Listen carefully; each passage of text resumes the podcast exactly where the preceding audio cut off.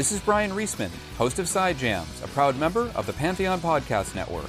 Over the last three years, American metal band Bad Wolves have generated a big buzz by marrying contemporary and old school influences with hard hitting lyrics that span the personal to the political. The results have already yielded two well received albums and five number one rock radio tracks in America, including their cover of the Cranberries' international hit Zombie, which was supposed to feature vocalist Dolores O'Riordan, who tragically passed away the day of the recording session. The cover also achieved global success through which Bad Wolves raised $250,000 for the Irish singer's children. The American group's most recent number one rock radio track is Sober, a topic that frontman and recovering addict Tommy Vext knows intimately. For this episode of Side Jams, I spoke to Tommy about his work as a sober coach. Despite being a busy recording and touring artist, he has still found time to aid some people in overcoming their addictions and the personal demons that spur them on. We spoke via Uber conference while he was driving through Los Angeles, and we had a congenial and intense conversation about addiction, sobriety, the path to recovery, and how being a sober coach has enriched his life. How's your life? Good. How are you? I'm Li- keeping out of my life is my life is good. Yeah, I have a life beyond my wildest dreams. It's not. It's so good. It's not fair. Well, there you go then. Yeah, How can you, really, you can't really top that. you can, but you know, you could go to a movie theater. That'd be cool. I was thinking about that. Like after we get to this whole pandemic thing, I'm just hoping people appreciate the simple things that we took for granted. yeah, I mean, I'm sure people will. I think it's going to change a lot of things. I think the interesting thing of how, for me, as someone who travels for a living and seeing how this has changed the way corporate America has learned to navigate not going to the office. Yeah. it almost seems like it, it might be like, mm, you know, some people like to go to the office, but it, I think if you don't have kids at home and you have space, it's kind of more productive to not commute. Well, I'm used to working at home as a writer. It's easy for me, so I, I can burrow a Oh, lot. you but love it. Yeah, I mean, I'm used to it, but I know a lot of my friends are not not adjusting to it as well because it's just not something they're accustomed to. And some people want that interaction. I mean, I, I like to go out and see people, and then I want people to leave me the hell alone at the same time. So, you know, I do Yeah. both. Uh, Maybe and, it's uh, different for creative types. I don't know. Well, you know, because when you're working on music, you get into a zone and you can be in the studio for hours, and people are like, "Where'd you go? Where's Tommy? What happened?" Yeah, Indeed. yeah. Well, thanks for taking the time to chat. Yeah, thanks for talking to me. Found this interview with you on the ties that bind us.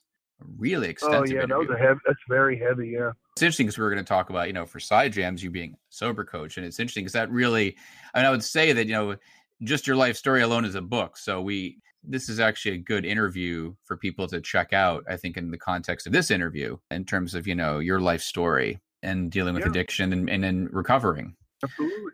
And you have an intense life story. Yeah, I mean, I mean, a lot of us, a lot of people in recovery, we have our stuff. You know, I, I always tell people because I've I've done a, a lot of public speaking and stuff, obviously, obviously in recovery, and then I've also been hired to to speak at different uh, institutions. Sure. But it, it, to me, I always say it's like it's all relative, you know. And so it might seem like some of the things that I've been through are extraordinarily difficult, um, and they were at the time. But I think everyone has the has the ability to rise above things like this, and even worse, because I've seen people who have had it even crazier stories get their get their lives back or establish them to begin with. I sort of feel like the average person does have the ability to be addicted to something. It doesn't have to be drinking or or drugs. It could be anything actually. Oh yeah. And for some reason, I don't, and I don't, I don't know that's necessarily talked about so much. Like I've known people who've had a serious drinking problem, and people just had a temporary serious drinking problem. You know, they went through a bad Yeah. patch in their life, but they didn't become an alcoholic. They just, it was just for those few months, Yeah, they whatever. didn't, they didn't cross the threshold. Yeah. What's interesting too is because you have the song sober and the lyrics to that. When I was looking over, it makes me think that it's not so much from the perspective of the person trying to get sober as the person trying to help someone else get sober. Well, it's And- actually both. I think the first verse is the loved one of the addict alcoholic, and the second verse is the addict alcoholic uh, in the first person, and then the, the kind of final chorus res, like resounds as a message of hope. You know, Yeah, yeah. It's, it's in music. There's a lot of talk about you know artists in the first person talking about the woe is me, like poor me, poor me, like my this is my addiction, and there's a greater story because for every one addict or alcoholic, there's five to 25 immediate people in their lives, depending on how full their lives are, that are immediately affected by their own disease. You know, and I think that it's a bigger conversation. I think that's what Snow Babies is tackling, how, you know, the opioid crisis and addiction is affecting the family dynamic.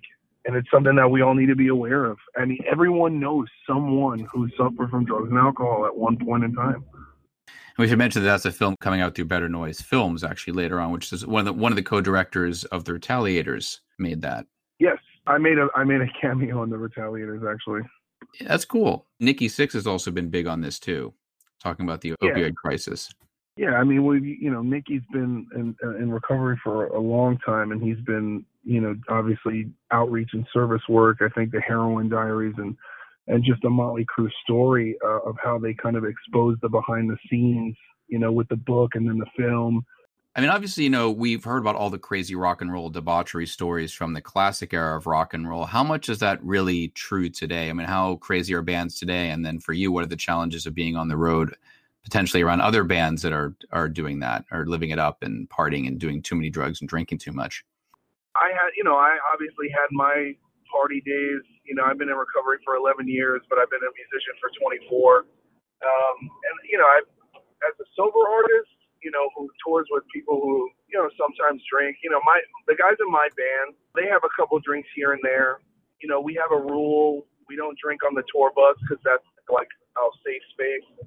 And that's really it. It's not too difficult to navigate. A lot of the bands that we've toured with have people who are also sober, and I think that you know the party years a lot is behind a lot of people. And I think that if you want to have longevity in a career in music, you kind of have to take it seriously and take care of yourself. We've seen so many people from you know uh, you know the Scott Weilands and the Janis Joplins and Jimi Hendrix and you know then you have the suicide issue, which is obviously taken you know Chester Bennington, you know Linkin Park and Chris Cornell, Soundgarden, yeah. and, and it's it's that component of um you know that alcoholic addict depression and, and again like attempted suicide. I'm an attempted suicide survivor. A yeah. lot of people that I've worked with in recovery have have experienced suicidal ideation, um, thoughts and feelings, and even acted out on it. And you know, when you're in a place of desperation and you're dealing with depression, it's easy to get lost because the depression itself it, it kind of lies to you, and it tells you that it's always going to be like this. Yeah. You know, so you go, you get to a place where mentally you're desperate to do anything to just not feel. And I think that's what a lot of the more severe cases of alcoholics and addicts deal with. We might not necessarily be addicted to a, a specific drug or alcohol, more so than people become addicted to escaping from their feelings, from everyday life, from you know whatever whatever the case may be with each individual. But I feel like it's rooted in escapism that gets so far out of control that it, it becomes a cycle of self termination whether that's through suicide or through slowly killing yourself with with substance. Yeah, I was saying, I feel like a lot of some of the sort of the grunge guys, it was almost like a slow suicide through drugs. Maybe do you think for some addicts the problem is it, it becomes a temporary mindset, like, well, you know, I don't know what kind of a future I have, or who knows what's going to happen tomorrow, so let me just enjoy the moment now, regardless of how much damage I'm doing to myself. Yeah, I think in the I think in the beginning, you know, the, it's you know, addiction and alcoholism is a progressive disease most mental health disorders are also progressive in nature, which means they never get better. The only way to get better is to deal with it.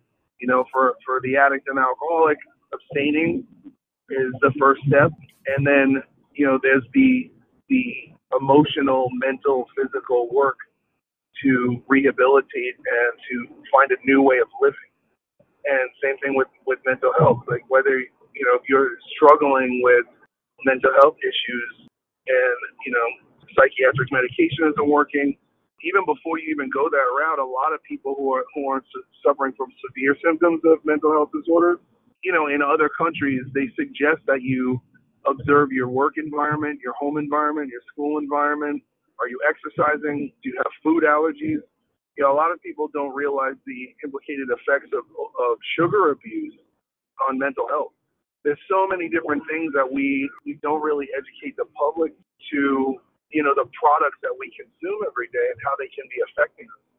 For me personally, as somebody, you know, I've lost over 120 pounds. I was an obese person, and um, wow, my first my first drug was sugar. When I was a child, you know, I grew up in a poor family and I had a lot of anxiety and I didn't fit in and I was awkward and abusing sugar and candy and snacks to the point where shoplifting snacks was my first issue. So that that kind of perplexity in my personality predated any exposure to drugs and alcohol and then I think you know I got exposed to drug and, drugs and alcohol at a very young age and then over the better part of a decade I think I started drinking and drugging at 13 and by the time I was 23 I, it was I fully descended into uh, into alcoholism. You really got a sugar high first. Yeah, absolutely. It still works like that on me too. I'm I'm well, I'm adversely affected. My mood is adversely affected by sugar. I mean, as far as being a sober coach, what motivated you to doing that, and how does that help you on your own journey? Well, I think that you know, I think I, I started out, you know, once I was in recovery, I had a couple years under my belt kind of how I said in in the uh, in the aforementioned interview and the other publication that my attempted suicide was thwarted by somebody asking me to help them get sober. And I was in the middle of committing suicide, and I got a phone call from someone who needed help, and they had just overdosed on heroin and were living on the street, wow. and they still had a phone. Their phone was still on, and I went and met this guy, and he's since he's he's seven years sober now. He's become a, he's actually become a millionaire and, you know, and it's crazy because he, you know, we both almost died that day, and you know, we would have killed the wrong guys. So I, I got really that good feeling that I got kind of from sugar and from you know that escapism from reality was transplanted with emotionally investing into helping another person. And as I watched them, you know, as I became a part of somebody else's story, there's a there is definitely a terminal uniqueness and a narcissistic component to the mental obsession of drugs and alcohol and the anxiety. You know, it's my belief and understanding that anxiety is the byproduct of complete self obsession. And it's either obsession with what's going to happen tomorrow or what does everyone think about me, but it's all rooted in self. And so through altruism and being of service to others and fully committing to the service of others became something I chased because I didn't have self esteem. I was suicidal because I wasn't doing anything. I didn't feel like I was had any more value because I wasn't doing anything of value for anyone else. And so when I experienced the miracle of helping another person fully, that became a new path for me. And so I went down that road and I just really got into it. I wanted to do things and I started a nonprofit organization when I moved back to LA, and then that it went for a year, and it was like too hard to do, and it didn't really work. You stay sober and you keep trying things, and you try to find ways to align yourself. And you know, then I was out of a job, and I I started helping you know people move furniture, and I would walk people's dogs, and I would do any odd job so I could pay my rent. And somebody asked me if I could you know come over here and talk to these kids, and then that, that place hired me to work at a men's facility at a, at a adolescent, not adolescent, at um like a early 20s like youth men's recovery center. And I ran the place, and then my boss there saw that I, you know, that I I had a certain way with the other people, and started training me. So I started taking training courses, and I was being I was shadowing other companions and counselors and and they uh, they basically they they got me an education, and then I started working with high profile clients, and you know I I can't say who my first client was. It, it was so famous they could stop traffic. I mean, it's like these are like the most famous yeah. people in the world, and I, I no one told me where I was going, and they were like, "All right, cool." And I went to this place. Um, I had an Uber drop me off at at this address at a very very nice establishment, and I was like, "Okay." And and a bunch of security guys let me in and took me in an elevator and I went up and I met a doctor and then my boss was sitting there and this dude just came in the room and was like, Hey, I'm so and so and I was like, Whoa. Yeah. You know. No pressure. Well, that was the thing. It was like I, I don't none of that stuff mattered to me. You know? And so I think because, you know, having like I said, um, you know, having come from extreme poverty and an alcoholic family with a you know, my twin brother was mentally ill. He he never got sober, and then ultimately tried to murder me. Uh, you know, yeah, I remember reading that. Yeah, in 2010, and so having a near death experience will really put everything into perspective for you. You know, and and there's a saying Eckhart Tolle says that nothing that is real can be destroyed. And for the first time in my life, I wanted to live and I and somebody else was trying to kill me rather than me trying to kill myself. And it's a real wake up call. It's a real, real wake up call of you know taking inventory of what we have and yeah. how valuable. And some people think, and again, it's like I don't really look at things as oh this happened to me. I think of it as this happened for me because as a result of what my the gift that my brother gave me, I've been able to help save other people's lives. You know, and I also see yeah. things differently.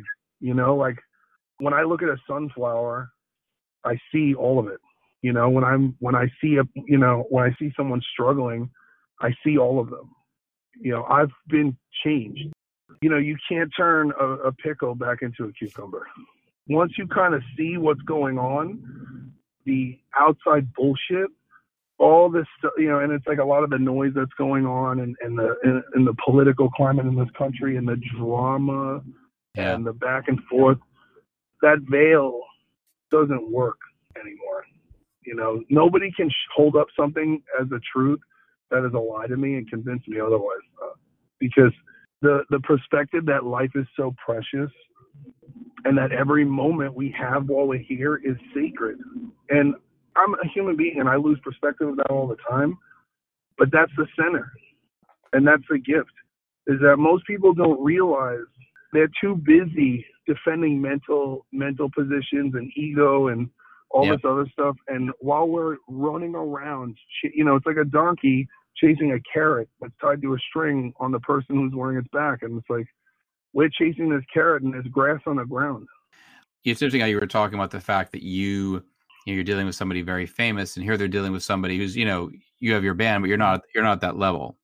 To them, you're mm-hmm. a regular person, and I guess I'm assuming that's part of the process is being humbled by the fact that you know you're not going to some celebrity clinic here. You know, you're having somebody else who's who's at a different level that you are, who's gone through the exact same thing. Well, at this point, I wasn't even actively working as an artist. This is years, probably four or five years before Bad Wolves, before okay. now. So, so how did they respond? You know, so, uh, I mean, you know, the thing with me is is that I always what I get is you don't understand if you lived my life you would do drugs and drink too. I can't get sober because this and and eventually I just you know I just disclose my my experience. And I'm like hey that's cool but check this out. You know you keep talking but why don't you listen? And I'm like I'm not to tell you what to do. I'm just to tell you where I came how I got here and then you can make a decision. Because if if you know, I believe if one person can do it, another person can do it. That's mm-hmm. true equality. It's within all of us. It's in me. Well, I think that's that's the thing. There's always the litany of excuses, right?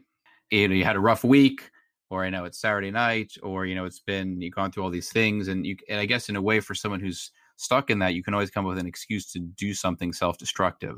Well, listen, this is what I tell people: if you fight for your limitations, the grand prize is you get to keep them.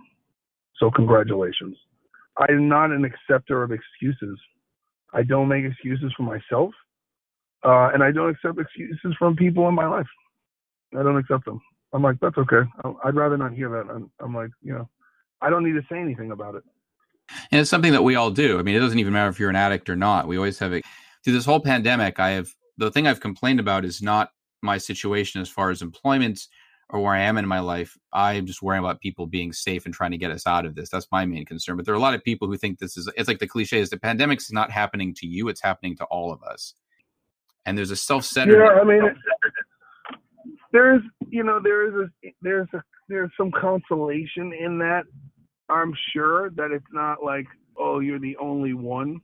Yeah. I mean, it's happening for us. It's not happening to us.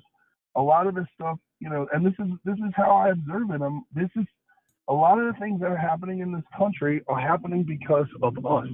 It's our fault. And our complacency has made us soft. We're the softest generation in two in 150 years.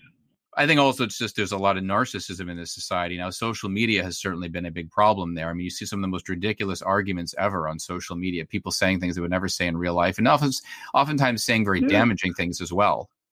Well, yeah, I was just talking about this in an interview earlier that it's easier. People will, and it's not because people are bad, it's because we're interacting with avatars. Face to face, most people will not go too far because they genuinely are good and don't, once you see that you are hurting another person's feelings, you stop because you're not an asshole. Or you stop because you can see that you're making a person angry and there's there's a threat of retaliation. With the internet, right, there's no consequence.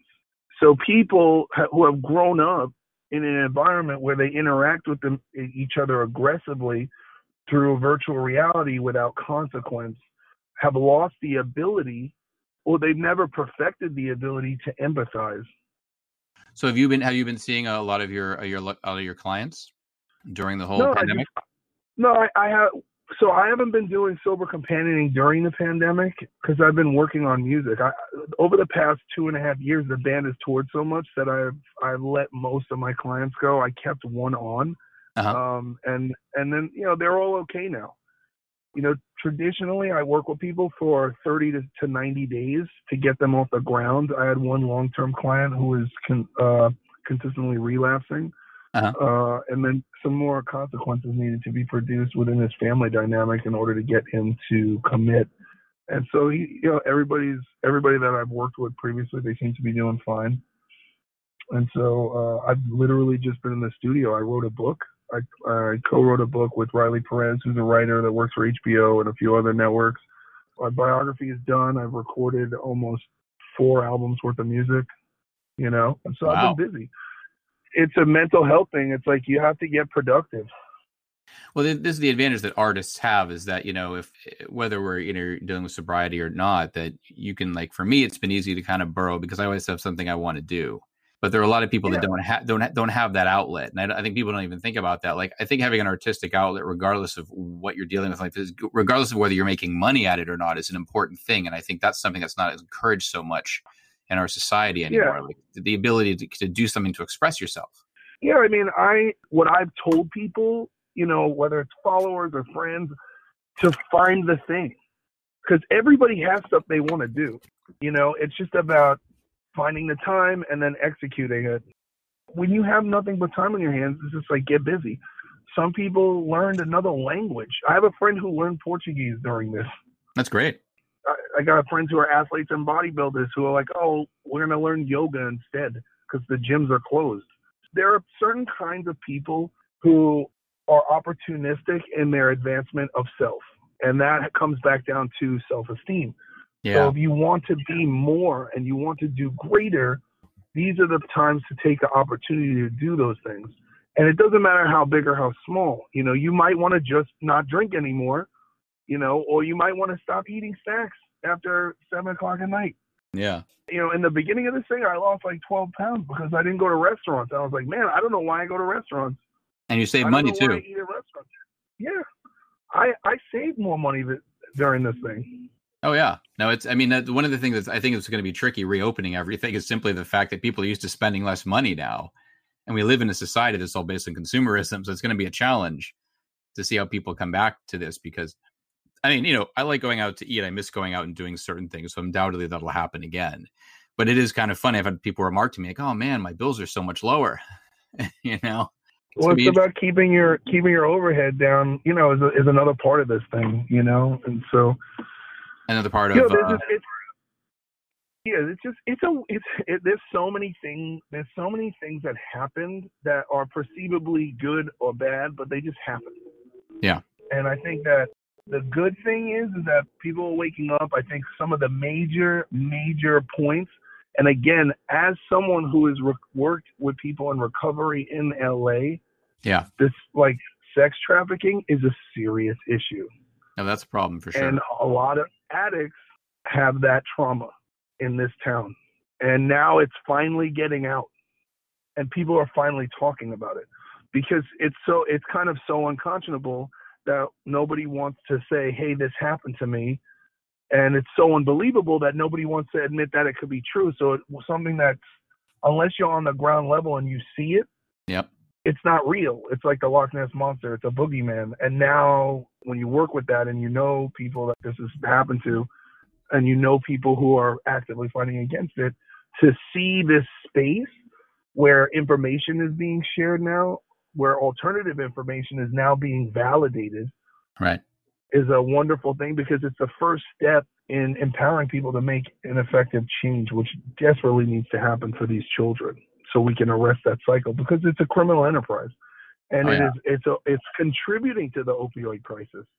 We have a society that tends to self-medicate on a lot of different levels for a lot of different reasons. I mean from the people who are heavily traumatized even even to people who are just struggling with day-to-day issues and everyone it's sort of like it's like a quick it's a quick fix um, yeah. But obviously, the first thing, to dealing with it is addressing the issue, which I think a lot of people don't do. That's why a lot of people end up falling into a cycle of addiction. And some, and obviously, what a lot, what you're talking about is a lot harder for people to talk about.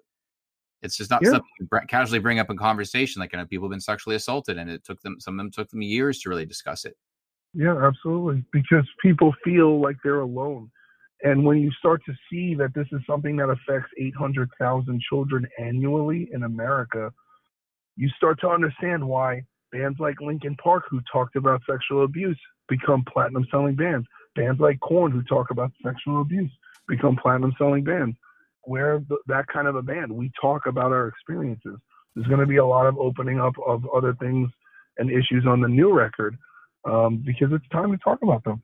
And the thing is, is that how many people relate to that stuff shows you how big the issue is. And that's always been, I've always seen that as people, you know, you don't relate to these things as deeply. It doesn't resonate as deeply unless you have some form of experience, whether right. it be you or someone you know or someone you love.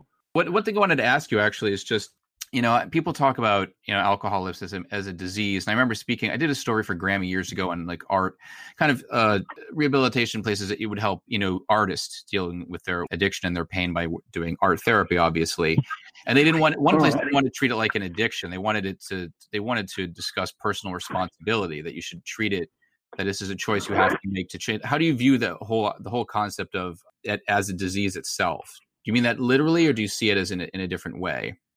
Uh, I mean, I think that a true alcoholic and a true addict, as it is defined in, in the literature as a disease, I think that the there is at some point in time where it differentiates from the heavy drinker that can right. either taper off or moderate, and the and the alcoholic, the true alcoholic who cannot stop. And at at every alcoholic's drinking or drugging career, there's a threshold where they lose the power of choice, mm. and so there is no choice anymore and that's that's the defining term to me. So yes, I do I do believe, uh, and it has been my experience that it is a disease, and you know that the addict alcoholic has lost the power of choice if they don't have some form of moral and maybe and, and albeit spiritual intervention. So whether it's through psychology, you know, which sounds like what what you're talking about. Yeah but there there needs to be uh, in, in effect a treatment greater than self will. So then, lastly, as far as being a sober coach and helping other people, what are the biggest life lessons that you've learned, and the, what wisdom can you impart onto people who've gone through the struggle or going through the struggle that you've been through? I don't know. Courage is not the absence of fear. A, a courageous person is not courageous because they lack fear. They experience the fear and they decide to go through it anyway. And don't quit before the miracle happens. And don't quit after the miracle happens. I think the thing I've learned is that through a majority of situations, even a lot of people who seem like they have it together are nervous or afraid of something, and it's just combating the fear rather than trying to ignore it. I've talked to a lot of people who've kind of just, you don't want to say fudge their way through things, but you just kind of improvise and you do it and you see what happens. Because nothing will really go the way you plan it. Uh, it's a leap of faith, basically. Yeah, yeah that's kind of how it goes. It's like life is an occasion. You got to rise to it. That's it. That wraps up this latest episode of Side Jams. Please join me for the next installment, which will feature Megadeth bassist David Ellefson. The tunes used in this episode are from Fox and the Law, and I licensed them through AudioSocket. As always, thank you very much for listening.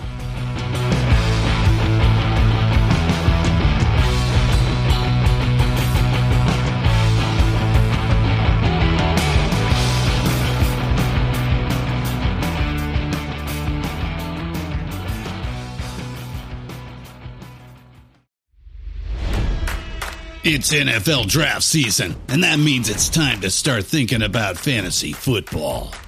FantasyPoints.com features industry leading experts and prognosticators using proprietary hand charted data to help you score more fantasy points. FantasyPoints.com is the place to go for whatever kind of fantasy football you play. Whether you play fantasy football, daily fantasy sports, or do a little bit of everything, Fantasy Points has the meticulously researched content to guide you to victory. And why wait for the fall? Fantasy Points also covers the new spring football league, the UFL. Join the guru, John Hansen, Scott Barrett, Joe Dolan, and other massive names in the fantasy football universe with an exclusive offer. Use code Pantheon for 15% off any fantasy points package, including the all in package, with access to every article, tool, and data nugget that Fantasy Points has to offer. That's fantasypoints.com and code Pantheon for 15% off at Fantasy Points. Fantasypoints.com. Code Pantheon. Score more fantasy points.